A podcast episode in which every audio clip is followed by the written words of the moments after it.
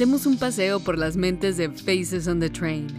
Percepciones, influencias, diferencias y similitudes. Un momento interactivo a la vez. Hace años en Shotwell, en la misión por encima de la 25, había una mujer que vivía en mi cuadra que salía de la casa por las mañanas a correr y regresaba con platos de comida o rosas de jardín recién cortadas, que no parecían con el aspecto de preocupación que parecía para llevar con ella. Su nombre era Marisol. Caras en el tren. Las flores no suelen florecer tan temprano en el año. Toda la naturaleza parece confusa. Marisol ha esperado el sol hoy. Es su pasaporte a las calles. Se despierta cuando el aire no ha soltado el frío brumoso del océano. La belleza de la tierra en la bahía ha sido ocultada por habitantes de élite. Primero los medereros de antaño, los chinos de los horizontes occidentales, y los hispanohablantes antes de ser llevados al sur. En la ciudad moderna existen códigos básicos. El sol ahuyenta a los pilluelos, a los ladrones. Los adictos están debilitados, muertos o durmiendo la euforia. El amanecer pertenece a los inquietos, a los alegres matutinos, a los paseadores de perros. Es cierto que no ha dormido. Marisol es detenida por un caso de nervios. Pasa la noche escuchando el viento susurrar la fragancia del laurel a través de la ventana. Su abuela Álvarez tiene 80 años y Marisol vive a tres calles de la misión. Los pájaros son decisivos en su parloteo que se calienta en tono considerable después de las horas que se acerca el amanecer. Se cantan entre sí desde las copas de los árboles.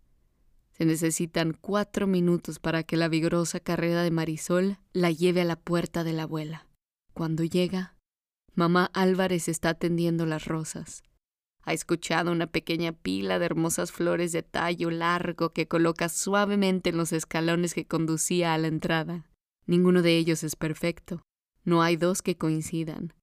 Sus tallos están rayados y cortados en ángulo en la parte inferior y dispuestos en agua tibia en un jardín de cristal. Adora los ramos frescos para alegrar la casa que han tenido ahora por una tercera generación. La abuela Álvarez es una mujer baja, con una bata decorada con frutos de limón y ramas. Tiene botones a presión plateados y ribete de encima verde primaveral en los bolsillos. Los bolsillos que siempre están llenos de las mejillas de una ardilla. Un pedazo de papel de seda arrugado, un papel parcial de caramelos salvavidas, un atomizador diminuto con pimienta de cayena para disuadir a los parásitos en los que les gusta comer en su jardín. No necesita a Marisol, aunque es una joya de nieta. El vecindario es bueno porque en su cuadra todavía se habla principalmente español, y la música de hogares felices llega a los patios. Envejecer es el desafío que lamenta. No se trata tanto de los dolores y molestias de su cuerpo rígido a cada final del día, sino más bien de que es una mujer que vive una mentira, una mujer escondida. María Sofía Ramón Álvarez tiene un amante que es un hombre guapo y viral en sus cincuenta. Su nieta y toda la familia asumen que Jesús es un jornalero, remunerado y sus novios no hacen nada para combatir su ceguera. En Navidad les duele más y les roba tiempo a la familia para besos en el sofá y café fuerte y cremoso. La madre de Jesús la avergüenza y llora que es homosexual y por eso no puede llevar a su amada María a su casa. Ella no se une a ellos para cenas de fin de semana o transmisión de misa de medianoche desde la ciudad del Vaticano. La hermana de Marisol, la vida. La vida saca a sus nietos de su alcance cuando visita desde Nueva York y rechaza a Jesús porque está acostumbrada a los blancos y es banquera de finanzas corporativas. Jesús es un bailarín fantástico y aleja la mesa de café cuando trae flores cada dos viernes se pasa la noche haciendo el amor y por las mañanas llena la nevera. Se ocupa las tareas y los proyectos para protegerlos del escrutinio en caso de que la familia que nunca llama primero pase por ahí. Es, en su mayor parte, un secreto glorioso, excepto los abrazos y besos que extraña de sus nietos. Quienes piensan en él es el ayudante contratado. Cuando María y Jesús se casaron por primera vez en el juzgado, él venía temprano en las mañanas para ayudarla a lavarse y vestirse. Ella todavía prefiere obstinadamente deslizarse en el pie de la garra, por lo que preparó un baño con aceite perfumados y pedales de su jardín. Hablan durante semanas de ir a la iglesia, pero incluso el sacerdote podría haberlos avergonzado. Se ríen en la sensación de vergüenza y él la mete en la bañera. Frota con sus manos enjamonadas las cicatrices de su espalda donde el padre de los niños había intentado matarla con un cuchillo. El odio vil de ese hombre todavía habla a través de los tatuajes de ribetes levantados y anudados. El color gris púrpura carga la piel de terror y envía una electricidad sexual a través de Jesús que los hace llorar a ambos. Ese primer día, hace mucho tiempo, cuando María permite que Jesús la toque, le susurra, por fin puedo enfrentar el dolor. Y él se mueve suavemente dentro de ella.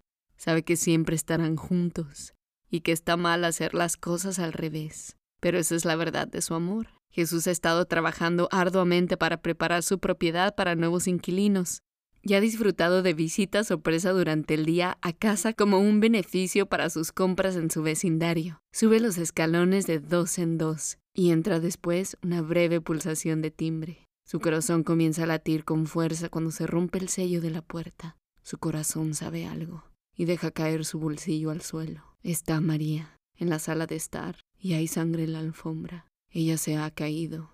Tu colonia, Jesús Mario Rodríguez de Lupe, y suena muy cansada. No, no, no. Su templanza lo ha abandonado. Su fortaleza está disminuida.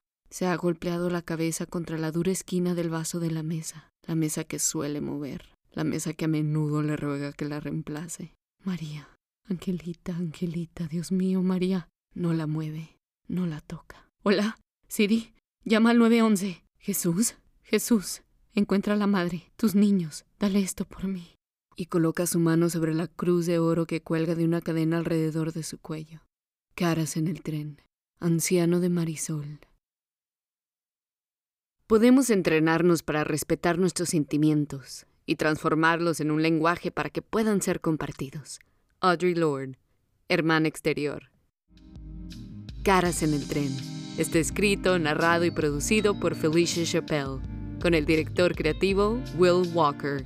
Ingeniería de audio y asistente de producción Mary Evans. Narración de traducción por Frida Corona y Valeria A. Avina. Composición musical de Um Vicali G. Scott Jones. Editor de contenido Connor Jameson. Un agradecimiento especial a Bomani Moyenda y Khalil Nasser. Graphics, Ms. Hanifa Jones. Envíenos un correo electrónico a info@womenworkwonders.com o síganos en Instagram, arroba womenworkwonders. Gracias a todo nuestro equipo de producción y muchas gracias a nuestros seguidores y el público. Esperen el próximo episodio de Caras en el Tren.